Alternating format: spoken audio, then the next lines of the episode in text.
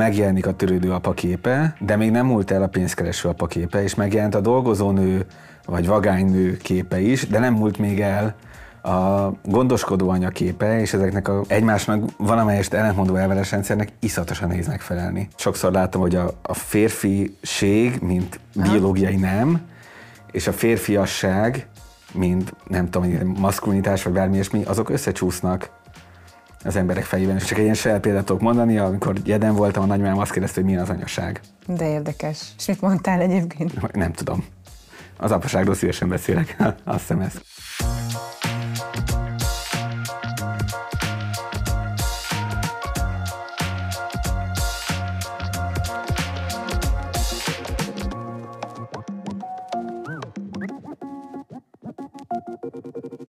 Üdv mindenkinek, ez itt megint a Nagy Látószög, ahol olyan filmekről beszélgetünk, amelyeket a mozinet forgalmaz.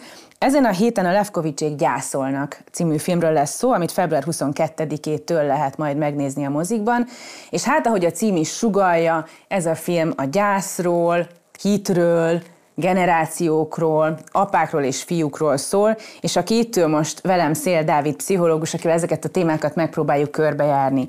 És hagyj induljak el a gyászból, okay. mert azért ugye itt az az alaphelyzet, hogy meghal egy anyuka, és közben a papa, tehát az ő férje, meg a fia nem beszélnek egymással nagyon hosszú idő óta, és akkor a halála miatt létrejön egy szituáció, hogy nekik muszáj találkozni. És azon gondolkodtam, hogy hogy pszichológiai szempontból a gyásznak van-e ilyen típusú feldolgozó, adott esetben békítő vagy traumát oldó szerepe, tehát a közös gyásznak? Lehet.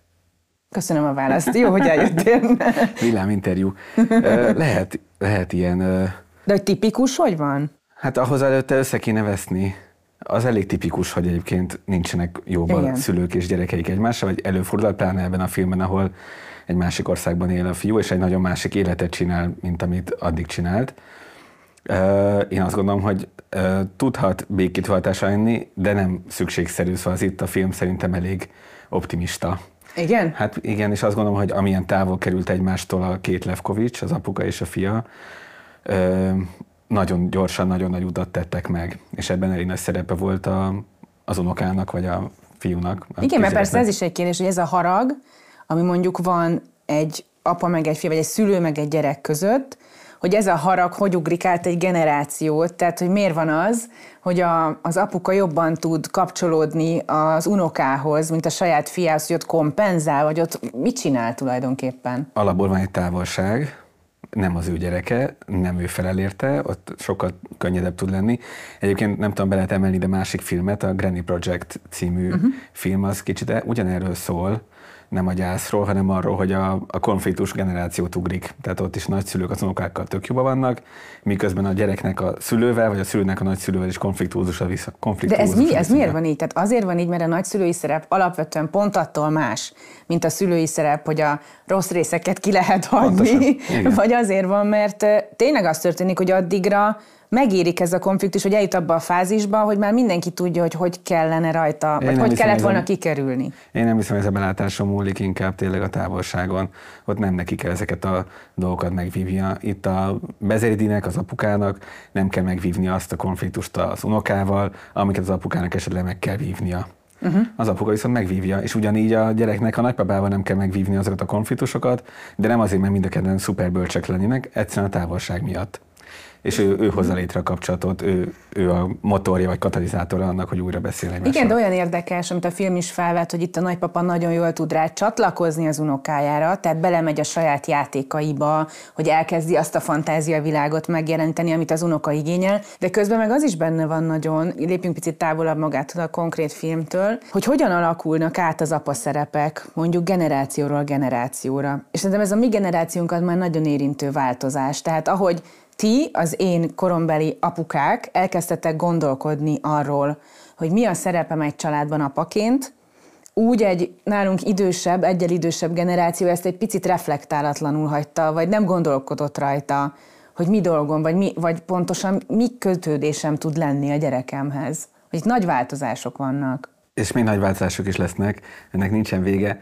Ö, igen, hát az, az, hogy milyennek kell lenni apukának, vagy milyen egy gyerek, az nagyon változik, és ö, nem, nem, nincs egy cél, ahol el kell érni, vagy nem, nincs egy cél, ahol, amit el lehet érni, mert ezt mindig az adott kultúra, történelem, akár vallás, vagy a filmben dönti el, hogy milyen egy... De te találkozol ezzel a problémával? Mert hogy... Azzal, hogy ez változik? Ö, inkább azzal, hogy, hogy megfogalmazódik, mondjuk a mi generációnkban, hogy, hogy mit csináltak az apáink velünk, vagy, vagy mi kötődésünk van az apáinkhoz. Én egyszer ültem egy asztalnál barátaimmal, és valamiért kitaláltam, hogy csináljunk egy ilyen kört, hogy mindenki beszéljen az apjáról, és elképesztő történetek jöttek ki, annyira, hogy a végén megfogalmaztuk, hogy ezzel sokkal alaposabban kéne foglalkozni, mert arról mindenki beszél, hogy az anyám mit rontott el, mm. az anyámhoz mi a viszonyom, az anya valahogy benne van, de az, hogy az apákról beszéljünk ilyen értelemben, az nincs. Kicsit máshogy válaszolok a kérdésedre, mint az elején válaszoltam volna.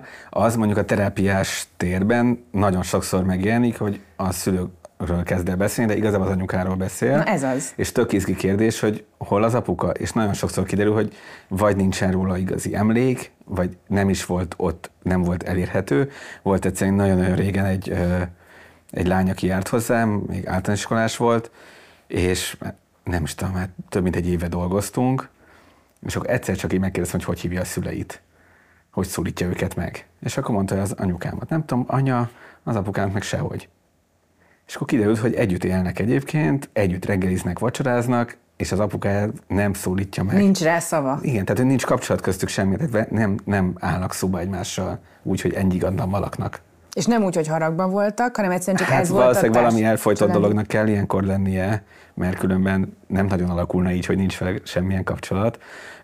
Erre már nem derült fény, mert aztán eljöttem abból az iskolából.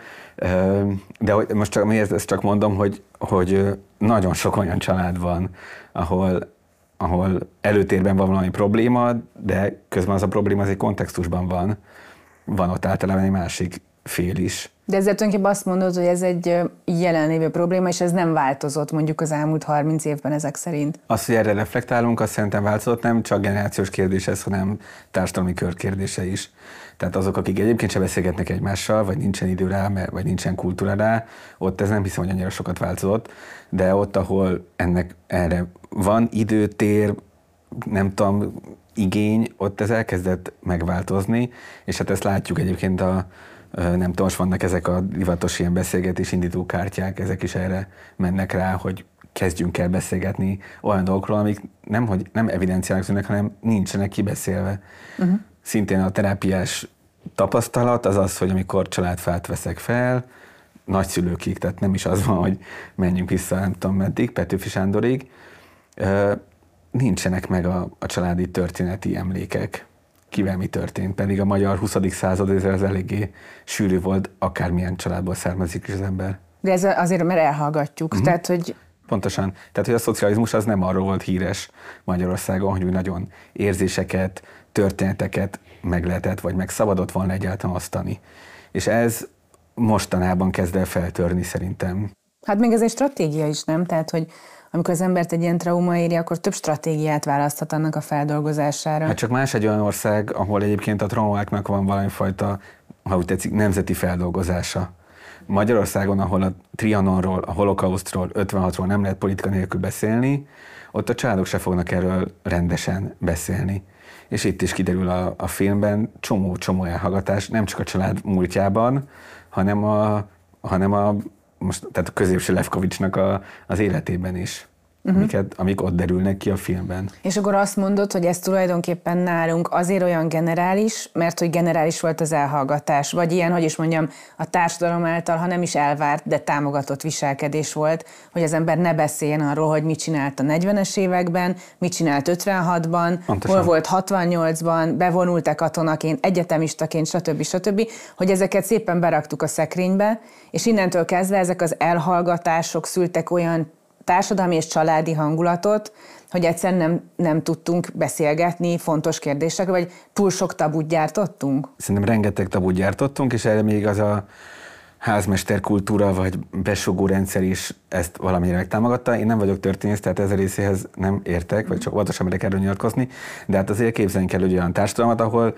az, hogy nem tudom, disznótoroson voltam, azt lehet, hogy nem lehetett elmondani az óvodában, vagy az iskolában a gyereknek, mert ki tudja, hogy akkor megjönnek-e majd nem tudom, 60-as években megnézni, hogy ugyan már nem tette el a padlásra valamit. Uh-huh. Szóval, és ezt mondjuk megélte egy apuka, akkor lehet, hogy utána majd ő sem mesél a gyerekének, vagy ha a gyerekének mégis mesél valamit, akkor azt utána valamilyen módon letiltja uh-huh. valamilyen fogással.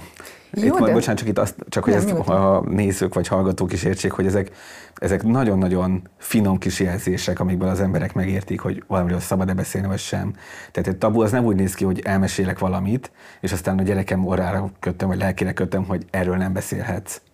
Hanem úgy olyan légkört teremtenek tudattalanul az emberek, hogy ne is akarjon A. a gyerek kérdezni, B. ha mégis megtud valamit, akkor arról ne beszéljen és ez, ezek tényleg tudattalan, nem, nem felvállalt és nem irányított pszichológiai folyamatok. Szerintem ez egy nagyon izgalmas magyarázat, amit most tehát én teljesen máshonnan gondolkodtam erről, de, de nagyon izgalmas magyarázat, hogy most, hogy elkezdünk beszélni, és már egy másik generáció érdeklődik, 56 után, 44 után, 68 után, tehát más az érintettség egyszerűen, meg ma nem ciki beszélni ezekről a kérdésekről, sőt egyre többen, tehát, hogy ez biztos, hogy változtat rajta. De hát ugye, ami evidensebb, és amire én gondoltam, hát az az, hogy átalakulnak a nemi szerepek. Hát az elmúlt 30-40 évben hát a feje tetejére állt egy családi munka megosztásról folytatott diskurzus, vagy az érveink. És én meg erre gondoltam, hogy egy idősebb generáció tök más apaképről gondolkodott, mint ahogy mi gondolkodunk róla. Ez is biztos, hogy bőven benne van, de ez sokkal jobban, szóval egy nagyon szűk társadalmi csoport az a az, ahol a nemi szerepek igazán elkezdtek már a változás útján elindulni. Itt azért szerintem ezt fontos látni, hogyha hogy azért ez nem egy általános jellem, általánosan jellemző dolog, hogy a férfiak egyre többet nem tudom, mosogatnak, hanem azért inkább az van, hogy ez azért a nők feladata. Uh-huh. Hogyha az egész társadalmat nézzük nagy átlagban, és beszéltünk kivételről, ahol megjelenik a törődő apa képe, de még nem múlt el a pénzkereső apa képe, és megjelent a dolgozónő vagy vagánynő képe is, de nem, jelent, nem múlt még el a gondoskodó anya képe, és ezeknek a, ennek a két egymásnak valamelyest ellentmondó elveres rendszernek iszatosan nehéz megfelelni. És sokan hát ez milyen fontos, amit fele, most mondasz. Feladják vagy elengedik, mert közben akkor azt érzi mondjuk egy gondoskodó férfi, hogyha el kell engedni a, a pénzkereső férfi szerepet, akkor a férfi szerepet is el kell, hogy engedje. Ezt tök sokszor látom a saját megosztásaim alatt is, hogy a, a férfiség, mint nem tudom, biológiai nem, és a férfiasság, mint nem tudom, maszkulinitás vagy bármi ilyesmi, azok összecsúsznak az emberek fejében, és az, hogyha egy férfi érzékeny, vagy egy férfi sír, vagy nem tudom, többet törődik a külsejével, esetleg vaxolja a melkasát, akkor az már nem elég, hogy a, a nemi vagy a nemi orientáció, szexuális orientáció is befolyásolja, hanem sokak szemében még akár a biológiai nemetre is visszahat. Holott ezek egymástól tök független tényezők. De ilyen kérdés az is, hogy törődő-e egy férfi, tehát érted, hogy ő részt vesz a, nem tudom, az iskolában a szülői értekezleten, vagy... Most csak egy ilyen saját példát tudok mondani, amikor gyeden voltam, a nagymám azt kérdezte, hogy milyen az anyaság. De érdekes. És mit mondtál egyébként? Nem tudom. Az apaságról szívesen beszélek. Azt hiszem ezt De ez egy dehonestáló kérdés volt? Nem, inkább ez egy ilyen kulturális kérdés, tehát hogy azért nagyon 20 született, tehát hogy akkor az anyukák, tehát hogy ez nem merült fel, tehát hogyha valaki otthon van, akkor az egy anyuka.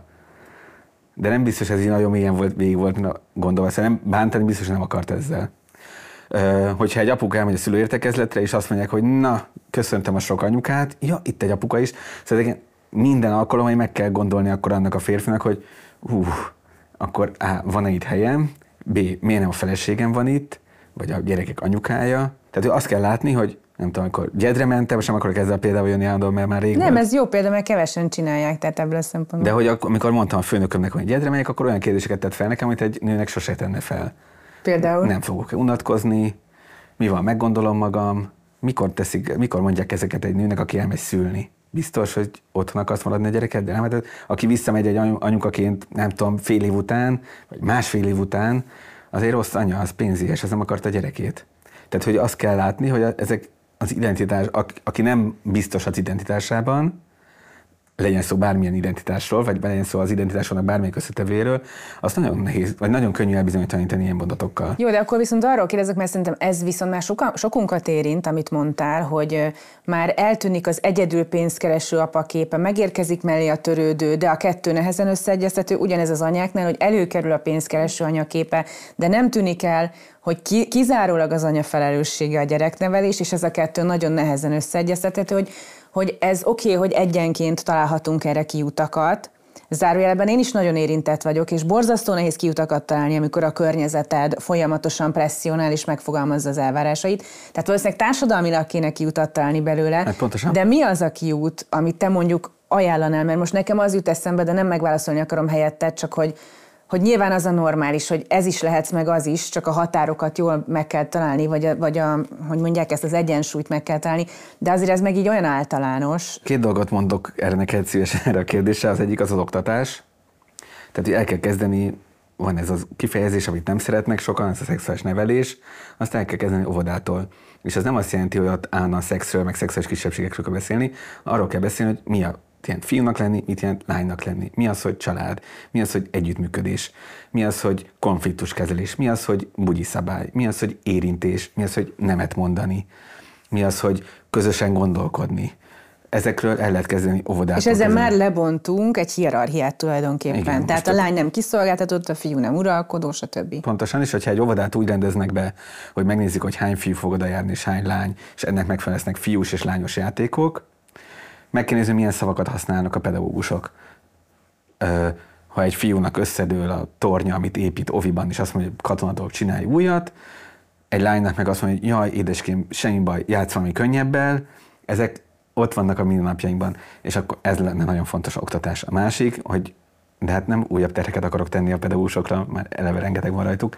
A másik, az viszont már időkérdése minden oldalról, hogy legyenek szülő, pedagógus, diák háromszögek tudjam én szülőként, hogy mi zajlik, akarjam tudni, legyen rá időm, és a pedagógus akarja nekem elmondani, legyen erre keret, ne csak azt tudjam meg, hogy jogszabály szerint nekem mennyi időm van az öltözőben kivinni a gyerekemet onnan, azonnal, hanem azt is tudja meg, hogy hogy vannak együtt, hogy hogyan tudunk közösen együtt gondolkodni, és ez pláne iskolában is fontos lenne, óvoda iskola átmehetben, alsó-felső átmehetben, vagy iskolaváltásoknál. Uh-huh. Ezek egyáltalán nincsenek meg. Ez az egyik.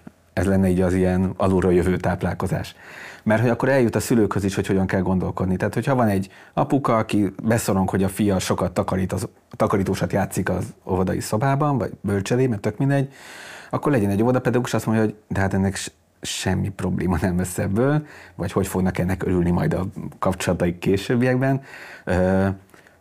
jöjjenek létre ilyen párbeszédek, de mondom, ez az alulról jövő, és kéne valami társadalmi politikai akarat is ebben, ezt nem annyira látjuk. De ezek ilyen családpolitikai döntések lehetnének? Tehát úgy, ahogy nem tudom, gyedet igénybe vehetsz így, meg úgy, lehet Igen, úgy is, hogy két, nem vagy 82 óta, vagy 83 óta férfiként is. Nagyon jó példa volt, hogy a törvény lehetővé tesz valamit, de a társadalom nem állt még mellé. Hogyha az apaságot adókedvezményekkel hirdetik, akkor nem fog több apuka otthon maradni, hanem azt fogja nézni, hogy hogyan tudok még több pénzt kivenni a rendszerből. Ezt tudjuk, mutatják a születés, tehát mutatják a születések számai, hogy mennyire nem működik a családpolitika. Hogyha a parlamentben úgy beszélnek, hogy hát azért ez nem nőknek való munka, meg egy nő talán ne így beszéljen, akkor az akkor nagyon-nagyon nehéz lesz ezen változtatni. Tehát, hogy még ha el is indul valami alulról jövő nem tudom, motivációra, hogy ezen változtassanak, meg ott van a belső szükséglet, meg látszik azért, hogy hogy megy ki ez Nyugat-Európában, de itthon, hogyha vezető tisztséget akar betölteni egy nő, akkor az nem lesz nő, vagy nagyon furán fognak nézni politikai, gazdasági akarat kéne emellé. Ami csak sokszor végül is csak minta lenne, és utána jönnek a törvények, meg a szabályozások, meg a nem tudom mi. Tehát amiről most beszélt egy csomószor, ez a példamutatás, Igen. vagy mintamutatás. De azt is látjuk, hogy vannak törvények, amik egyébként, ö, amik egyébként az egyenlőséget támogatják, csak ha nincs mellette politikai akarat, ha nincs ez kommunikációban megerősítve, hogyha nem olyanok a reklámok, ha nem olyanok a szereplők a filmekben, vagy bárhol egyéb, bármi egyéb helyeken, akkor nem fog ez megtörténni. Ez a film is tematizálja ezt a problémát, hogy mi történik, amikor hát egy radikális lázadás történik az értékrend ellen, amit kapunk föntről. És ugye ebben a filmben a gyerek elmenekül a világ másik végére gyakorlatilag. Elmenekül Izraelbe, és hát ez, a, ez már önmagában egy lázadás. Az, hogy utána vallásos zsidó lesz, az már egy következő lépés és egy következő lázadás. Sőt, bocsánat, katona lesz, és aztán lesz vallásos. Igen, ez, ennek van jelentősége, hogy katona lesz, és aztán lesz vallásos. Csak azt akartam megkérdezni, hogy ez a lázadás ennyire szélsőségesen, tehát hogy mit csinál az, aki lázadni akar? Hogy azért inkább apró lépéseket hoz, vagy elmenekül a világ másik végére, hogy ez egy mennyire szélsőséges válasz arra, hogy nem akarok úgy, nem akarok olyan apa lenni, mint amilyen te voltál, mert ez egyértelműen az apának szóló gesztus a filmben. Igen, és meg nem is, mert azért itt megint csak az anyukát nem annyira tudjuk, szóval hogy ez pont oda hát, De ő kommunikál, ő mindenkivel szeretette és kapcsolatot ápol, ő egy ilyen összekötő igen. kapocsnak tűnik. I- igen, igen, de okay. azért kíváncsi lennék, hogy mondjuk a rendezőnek erre mi a véleménye. Nyilván ez a film ez egy nagyon szélsőséges helyzetet mutat be, azért, mert szélsőséges helyzetekkel jobban lehet illusztrálni konfliktusokat. Az, hogy egy kamasz ö, lázad, az elég természetes és szükségszerű is. Hogy ekkorát lázad, az nem annyira, és itt megint csak behoznám a, a kultúrát. Tehát a Magyarországon az, hogy egy gyerek máshol éljen, mint a szülei, az részben az ország méretét vel is összefügg, meg az, hogy nem nagyon vannak nagyvárosok Budapesten kívül, részben pedig kulturális kérdés is, tehát Amerikában az, hogy máshol nőjön fel egy gyerek, az teljesen evidens, és az, hogy ritkán találkozzanak a nagyszülők az unokával, az sajnos nagyon sok család esetében, vagy innen nézve sajnos, onnan nézve pedig egy ilyen kulturális, nem tudom, jellemző, hogy az egy család a keleti parton akik a Igen, de itt nem. Parton. Itt nem, tehát itt, itt azért is jön ki nagyon ez. Ö, azért itt nagyon, tehát ahhoz, hogy valaki ö, Izraelbe menjen, nem tudom mennyire volt ö, nem tudom, pacifista ez a család, de azt hiszem, hogy azt képzelném, hogy igen, hogy katona legyen, mondjuk az már ott kötelező, és aztán vallásos, hogy legyen, ahhoz azért ott nagyon-nagyon problémásnak kell lenni annak a világnak, amiből eljön. Amiből eljön. Én gondolkodtam az, hogy ezek mindegy lázadás különböző lépcsői, ahol az ember egyre t- magasabbra teszi magának a lécet, hogy még ebben is különbözni akarok, meg ebben is, meg ebben is, vagy egy teljesen természetes folyamat, hogy megérkezz egy országba, ami eléggé hogy is mondjam, katonai vagy permanens háborúban áll a környezetével, katona leszel, akkor ebből jön egy ideológiai meggyőződés, az ideológiai meggyőződésből jöhet egy vallási meggyőződés. Lehet ez egy tök logikus folyamat, vagy egy lázadás különböző lépései egyre inkább szembe. Én azt gondolom, hogy inkább az előző lehet ebben az esetben, de az, hogy miért Izraelbe ment a nem tudom, világ számos országa közül, egy olyan családból, ahol egyébként amelyen ezt értettem, a zsidóság nem egy ilyen nagyon fontos dolog. Elmehetett volna a fia, nem tudom, Berlinbe is tanulni, vagy elmehetett volna Ceglédre, nem tudom, vasutasnak, szóval sok minden lehetett volna ő. Izraelbe ment, ami nem egy, egy országosok közül, hanem talán pont ezzel a múlt eltagadással, vagy a múltnak a tabusításával való nem is tudom. Hát micsoda. leszámolás. Ez is kifejezés, igen. Mert akkor végül is ugyanoda kanyarodunk vissza, amiről az elején is beszéltünk, hogy nem függetleníthető egymástól a történelmi szembenézés és a családon belüli szembenézés, és akkor tulajdonképpen a történelemmel szembenézve, és azon keresztül próbálja a saját családját megközelíteni. De ugye ez egy nagyon traumatizált család, tehát itt nagyon sok feszültség és tragédia, és nem tudom, mi történt, hogy eljussanak persze eddig a feszültségig. Inkább azt kezdem, hogy mennyire tipikus viselkedés, hogy egy szülő saját magát vagy a vágyait akarja megjeleníteni, megvalósítani a gyerekei karrierjében, és ha az első valamiért kiesik, mert elmegy, mert balesetéri, vagy kiesik, akkor a másodikkal csinál, és ha az kiesik, akkor a harmadikkal csinálom meg, hogy ez mennyire egy létező, mert olyan, nem is tudom, olyan nagyon labor íze van, vagy hogy vannak ezek az erőszakos apák, akik mindenképp a saját karrierjük vesztességét akarják feloldani a saját gyerekeikben, de hogy ez egy abszolút létező szülői magatartás? Tehát, hogy tulajdonképpen nézzünk magunkba, mert egy kicsit mind ilyenek vagyunk?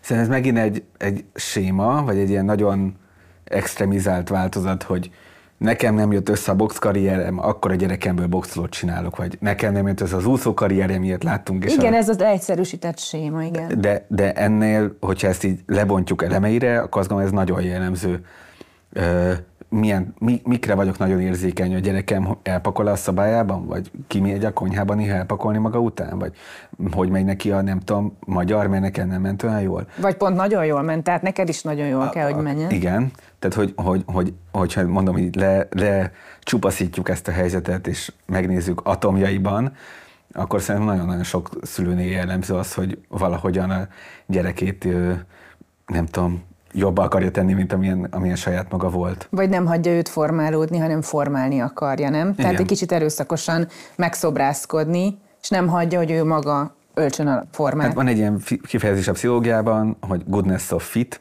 amit Magyarország, magyarul az illeszkedés jóságának sikerült fordítani, és az igazából arról szól, hogy, hogy nem az van, hogy én vagyok valamilyen szülő, és akkor a gyerekemből olyan lesz, mint amilyen én vagyok, és az sincsen, hogy a gyerekem megszületett valamilyennek, és akkor én ahhoz csak igazodom, hanem folyamatosan alakítjuk egymást, ő is engem, és én is őt.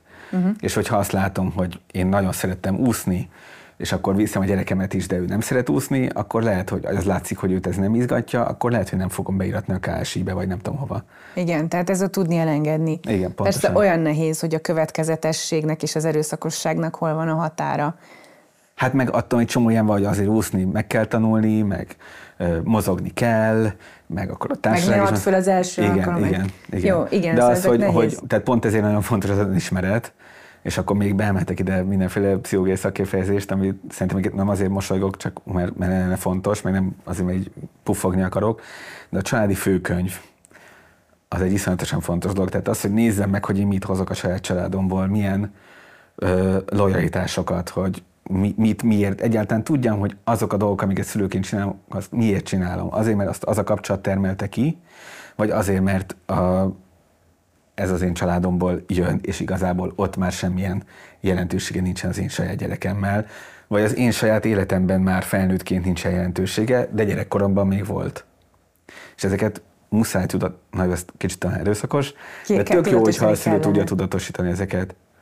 És tudom a másik szülő is megbeszélni ezeket, neki is van egy családi főkönyve, és akkor ezek azért sokszor ütköznek. Én így állok hozzá, ő meg úgy áll hozzá. Szerintem ezek az igazi fontos kérdések egyébként, amiket most mondtál, amikről nagyon kell beszélni, és sokszor kell, mert az, hogy erőszakosan áttolsz valamit, az egy szélsőséges példa, amire könnyű úgy reagálni, hogy erőszakos, és magát valósítja meg a gyerekben, de ezek a mindennapos apróságok, ezek a fontosak, hogy meddig járatod úszni, ha nem szeret, miért várod el tőle, mondjuk a rendet azt azért le lehet várni, mindegy, csak úgy.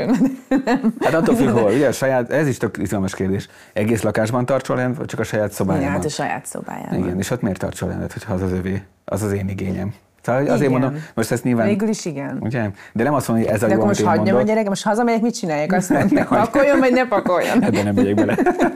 Oké, haragudj. okay. na értem, szóval hogy ezekről az apróságról érdemes megbeszélni, és aztán én elkezdek rajta gondolkodni, hogy ha ma hazamegyek, megkérjem, hogy pakoljon el az ágyról, vagy hagyjam rumliban, mert ez az ő terepe. De ezen a ponton azért jegyezzük meg, hogy most oké, hogy minden színész szuper ebben a filmben, de ott az a kis csöpség, az a kisfiú, hát mennyire zseniális Nagyon már. Héberül, magyarul játszik, és tényleg játszik, szóval hogy ő szerintem a, a casting gyöngyszeme az a kisrác, aki a legfiatalabb Lefkovicsot játsza, és és akiről keveset beszéltünk, mert hát ő tulajdonképpen végül is egy ilyen tükör, vagy nem tudom micsoda ebben a szerepben, de hogy mennyire jó, csak Szuper, ezt nem, akartam mondani. sose értem egy gyereket, hogyan rendeznek. Hát ezt én sem tudom, de jól. De nagyon jól, nagyon jól. Dávid, nagyon szépen köszönöm, hogy Én eljöttél. köszönöm. És a figyelmet is köszönjük, és akkor még egyszer február 22-től Lefkovicsék gyászolnak a moziban. Ha meg ilyen beszélgetések érdekelnek, akkor iratkozz fel a csatornánkra, itt a Nagy Látószög YouTube csatornájára, és akkor hétről hétre jönnek a mozinetes filmekkel kapcsolatos, leginkább társadalmi beszélgetések.